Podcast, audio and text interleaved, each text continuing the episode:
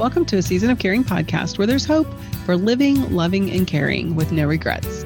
This is Rayna Neises, your host, and Aly Neises, your co host. And today we're just going to take a look at the conversation I had with Kinsey Oglesby. Kinsey and I have been friends for years, and she is an amazing woman.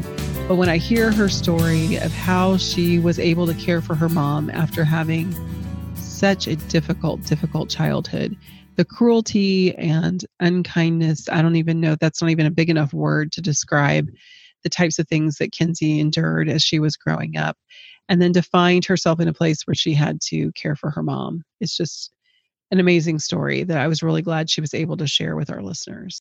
I love that she was willing to kind of show a little bit of her heart and tell her story and give hope to others. I think a lot of times on this podcast and in society, we talk about the positive things, the positive relationships, the positive, loving things that caregivers do, and how this was a little different. That relationship as a whole from the beginning was difficult. And then to be at this point where her mom needed to be cared for and needed that extra support, and that she did it would be very, very hard. I cannot imagine that for her or for her soul and her heart. That would be a difficult pill to swallow. I know Kinsey has sisters and they helped as well, but they had the same childhood she had. And so I guess the thing that I am noticing is the fact that she's not the only one. I know my story was very different than her story, but her story is not unique a lot of our listeners probably find themselves in that same place. I know you, as a professional, have seen caregivers that have very difficult relationships with the person that they're caring for. And it is just a part of life because relationships aren't easy. I so respect people who can step into that and do that because of the wounding that happens. You're already wounded from the relationship not being good, but then as you continue to care, the wounds can get larger because of the way that they behave as they progress through their disease. Lewy body's dementia is very difficult, very difficult dementia. The paranoia, it, it just is hard. It's a hard, hard disease anyway, but to have this relationship that was so strained would be hard to imagine, honestly. No, I agree. As you mentioned, Lewy bodies is a very difficult dementia to deal with. There is a lot of paranoia. There's also a lot of times a lot of aggression and agitation. Physical combativeness is very common. Mood swings, and it's just very difficult. So I can't imagine of already having all of these wounds from childhood the things that had occurred. Kinsey had mentioned that she had kind of moved past some of that, but it was still there. You forgive, but you don't forget. And so it would be very difficult to be in a situation where you have this person you're going to take care of day in and day out before you could kind of leave and separate yourself from the situation when it was negative or necessary. And now you can't really do that. So that's a whole new aspect.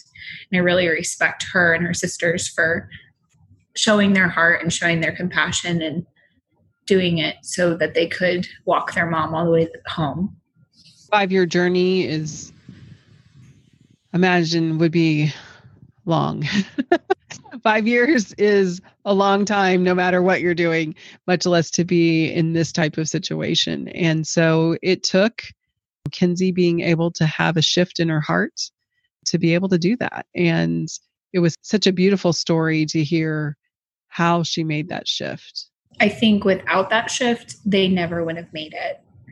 I shouldn't say that, they never would have made it, but the journey would have been much, much more difficult that mindset change for her put a whole new perspective that she was able to do some of the things that would have been a lot more difficult before. One of the things that really stuck out to me that I never even considered was just the day in and day out duties you have to do as a caregiver, especially when you're talking about somebody that can't do things for themselves. Intimacy and things like that are a whole new dynamic when we're talking about family caregiving. in a normal relationship, you know, we probably didn't see our parents without clothes on or help them to the restroom or gave them a bath. And Kinsey had mentioned she could not recall any time that her mother had even touched her, let alone hugged her or was affectionate. Something as simple as like holding a hand or giving a hug or a pat on the back, something that in my family is very natural. We do it without even thinking. Kinsey mentioned that the aspect of taking her mom to the restroom or giving her a bath actually made her feel physically ill, that it was a lot. It just gave her a lot of anxiety and angst about how she was going to approach it. And so she mentioned about just taking little baby steps. And after she did it the first time, the next time was so much easier. But I didn't even consider the that big hurdle that you would have to overcome I know that it's a hurdle that a lot of family caregivers have to overcome. Like I said, it's not normal to have to see our parents or touch our parents in intimate places or things like that to help physically take care of them.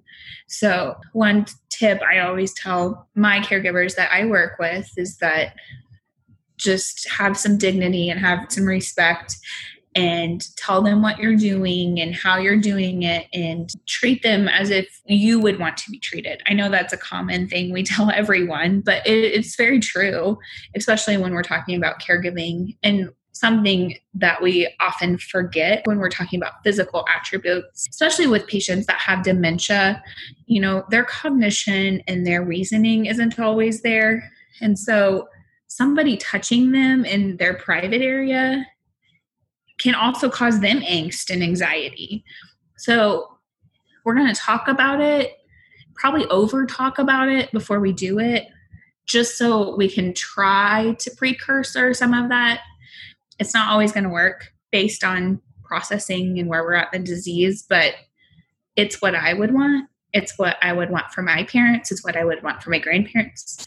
So I think it's just a good thing to kind of remember those kinds of things and to take those baby steps in those kinds of tasks. You know, it's funny. I was so young when my mom was diagnosed that we didn't have any adult relationship. Early into her disease, she wasn't able to talk as she grew in her physical need to shower and to you know wipe her when she went to the bathroom and things like that. That was just what i did. She just needed help. She couldn't do it herself and i just did that. We never really had a different relationship so it didn't feel as awkward. But that was one of the things that i talked to my sister about whenever we were talking about caring for my dad at home was i said i'm not bathing him. I don't want to see my dad naked. I, I don't i don't think i can do that. And it was funny because she even mentioned that not too long ago about you weren't ever gonna it's like, I don't think you can say those things because you really don't know for sure. Dad was very modest. And so helping him to keep his modesty as much as possible when we were bathing, he still showered, he still used his washcloth and did things like that. And you could remind him of those things. But times where he had an accident, and especially a bowel movement that we had to clean that up, that was so hard because he didn't want help but he also didn't know how much of a mess it was. And so I learned that at that point, hey, let's jump in the shower because it's more likely to get it all clean than it is for me to be trying to clean him with him not understanding why I was doing that. But it was such a different experience with my dad because my dad and I were adults and we did have a great relationship. I dreaded it, but I also found when he's sitting there in his own poop, I'm not leaving him there. And so I was able to just move in and help because he couldn't help himself. So it really did help shift that perspective for me too. Yes, this is my dad, but it's not about his parts, it's about my dad not being able to do it for himself. But I did love how she shared what a shift it was for her when she was able to just pray about it and really have a strong word from the Lord of saying, This isn't about you, Kinsey. This is about my daughter, my Bobby, who I love and I adore.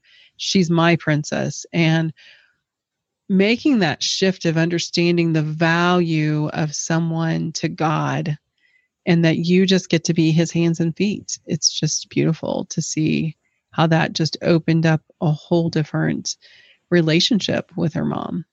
I agree completely. I believe when we can kind of step back from the situation and value a person for a person and not a duty, not a task, not just another thing to do, you're going to have a much more meaningful relationship. If we can think of people as people and change that mind shift, that it's not a task, it's not just another job. I think you're going to have more meaning in your day to day relationship within yourself. Because sometimes when we're talking about difficult relationships and difficult caregiving situations prior to this very intimate time, we're not going to always be able to fix the relationship between myself and my mom or myself and my dad if we had a bad relationship before it's not necessarily right to think okay so now they're sick and now everything's just going to be magically better mm-hmm. it's not reality so if we can shift that and just to kind of be okay with what's internally kind of that personal piece and be okay with that and do what's right by our hearts i think we can get more rest at night and feel more fulfilled in that caregiving journey as well. I think it's important to also consider where the boundary is of healthy caregiving. If the relationship is still abusive, if the relationship is still one that you cannot handle emotionally, then you aren't the one to do the caregiving and there's different ways to caregive. There's ways of supporting through doing finances through helping with scheduling through taking to doctors and being that communicator. There are so many hats that you have to wear as a caregiver. Being the person who is hands on is not one that you have to be. You might push back listener when you hear me say that and say but nobody else will do it but you don't know that until you ask or until you look for resources that are available to bring someone in to do that. There are people that can help with that and if the relationship is not healthy for you then it's important to realize that it's not going to change. You're not going to change the person that you're caring for. So unless you can find peace like kinsey did through a different perspective then it might mean that somebody needs to step in and do this and not you. I too will say it's completely okay to say no. It's completely okay to say, I can't handle this. I can't do this. That is fine. One thing I wish we could do, and one thing I learned a long time ago is that we don't know everyone's situation. You know, Kinsey mentioned about the caregivers at the end of life and how the one caregiver was just very distraught when her mom passed away. And she had a different relationship with her mom than Kinsey did. You know, Kinsey had all these wounds and baggage from her childhood that she definitely, I'm sure, worked through to the best of her ability, but they're still there. They're never going to go away. Those wounds have now become scars that you will always have. And so that's okay to understand that their relationship is going to be different. And it's okay to also find some peace in knowing that they might have an opinion about how you should act or how you should interpret a situation or how you should handle it. And we both are here to tell you, I guess I shouldn't speak for Rayna, but I'm here to tell you that no one knows your situation but you. And in order to be a healthy caregiver, you need to do what's best for you and you alone. Because when it's best for you, it's best for your loved one. And that's all we want is for what's best for them as well. But most importantly, what's best for you. And as you mentioned, Rayna, you know, if it's a toxic relationship or if it's physically or emotionally abusive in some sort of way, it's okay not to be that person that's in there day in, day out. In fact, we would prefer it's not so that after you have walked your family member all the way home, that you don't have these new wounds and these new scars that you have to deal with because that's even harder. It's going to be more complicated then, too. Caregiving for someone that you love is challenging. Caregiving for someone that you love and don't get along with is really, really difficult. It's so important to take a look at what you're doing and how you're doing it. And we mentioned that earlier as far as task versus heart. It was amazing to me to see those that loved my dad and did the jobs well. And that's what it reminded me of when I heard Kinsey talking about the caregiver that was so deeply uh, affected by her mom's passing was how well that woman loved her mom. And Kinsey loved her mom and was able to serve her mom well by being the hands and feet of Jesus as he asked her to be. But there are people out there who can do it for your loved one if you can't. And that's important to consider because many times we feel like, no, I'm the right person. And I just want to encourage you listeners to really think about who is the right person and you there's a lot of things you can do to care for your loved one that wouldn't necessarily take bathing or those types of things. There was a whole period of time that just fixing lunch for dad and hanging out with him was part of the job. So you can have those parts of the job that you're still able to be a part of their life without being the one who has to do all of those tasks too. It helps just to think outside the box. Sometimes we define our job as caregiver as one specific thing when it really can be a lot of different things and our loved one needs a lot of things. And so being able to do what you're good at and do what um, you're comfortable with and put yourself in a place where you can see if you really can do what you think you can't because just like kinsey it was difficult. She thought she could never do it i didn't think i could ever do it but we were able to step into it and had what we needed to meet those needs. So don't count it out before you try it but at the same time i think if the relationship is toxic it's not something you need to continue. Knowing your strengths and your weaknesses and knowing your boundaries are what is going to really save you during those times. And i feel really strongly that like you said sometimes you have to try some things before you understand that well that wasn't really a boundary you know we've talked before about soft boundaries and hard boundaries. And so figuring out what's a soft boundary for you and a hard boundary for you before you get in these relationships when we're talking about walking somebody all the way home is going to be beneficial for you especially when we're talking about a toxic relationship. Something that's been very difficult before like i've said those last years and moments usually in my experience are just as difficult. You can't expect somebody to suddenly change because they have a certain diagnosis or because they have a different perspective on how the end of their lives will be. Sometimes the perspective is we put ourselves in their shoes and the way that we would handle the situation is the way we want them to handle the situation. And that's not always the case. And so extending each other grace, not only to the person you're taking care of, but also to the other people on your team that are helping take care of. Kinsey had sisters. They also had a difficult relationship with her mom I'm sure. I'm sure it was not just Kinsey.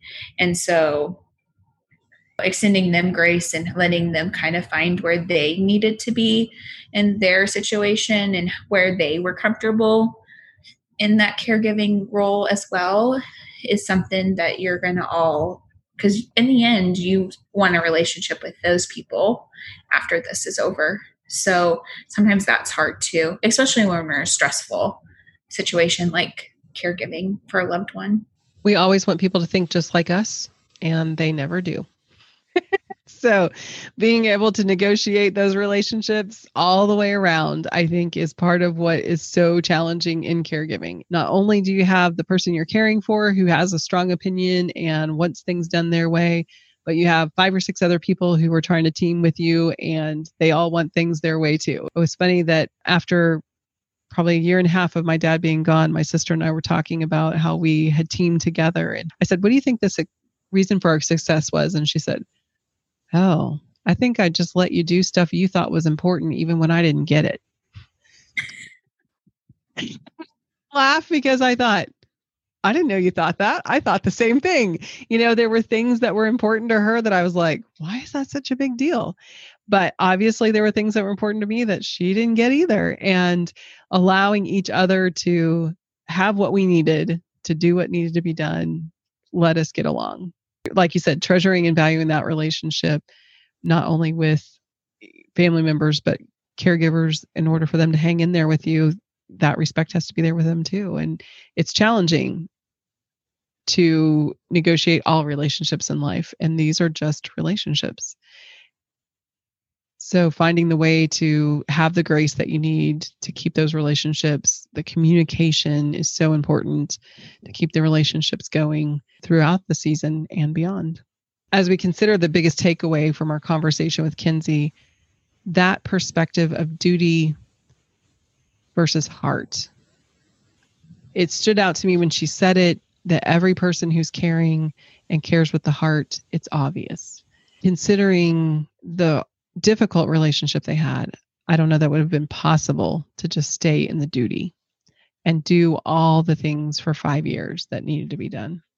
So thankful that she was able to find a way to engage the heart. So, caregivers today, I just want to challenge you to really think about where's your heart and what's the heart in what you're doing as you're caring for your loved one. Burnout is obvious when you find you're only doing things in duty and not in heart. So consider if you've lost your heart for caregiving with your loved one, that possibly it's just burnout and really evaluating what you need to get the respite, the refreshment, the recharge that you need to get your heart back in the ballgame and make it a priority to figure out how to do that because your loved one needs your heart and needs your heart more than anything else. Thank you again for listening today. Remember, a Season of Caring podcast is created for the encouragement of family caregivers. If you have medical, financial, or legal questions, contact your local professionals and take heart in your season of caring.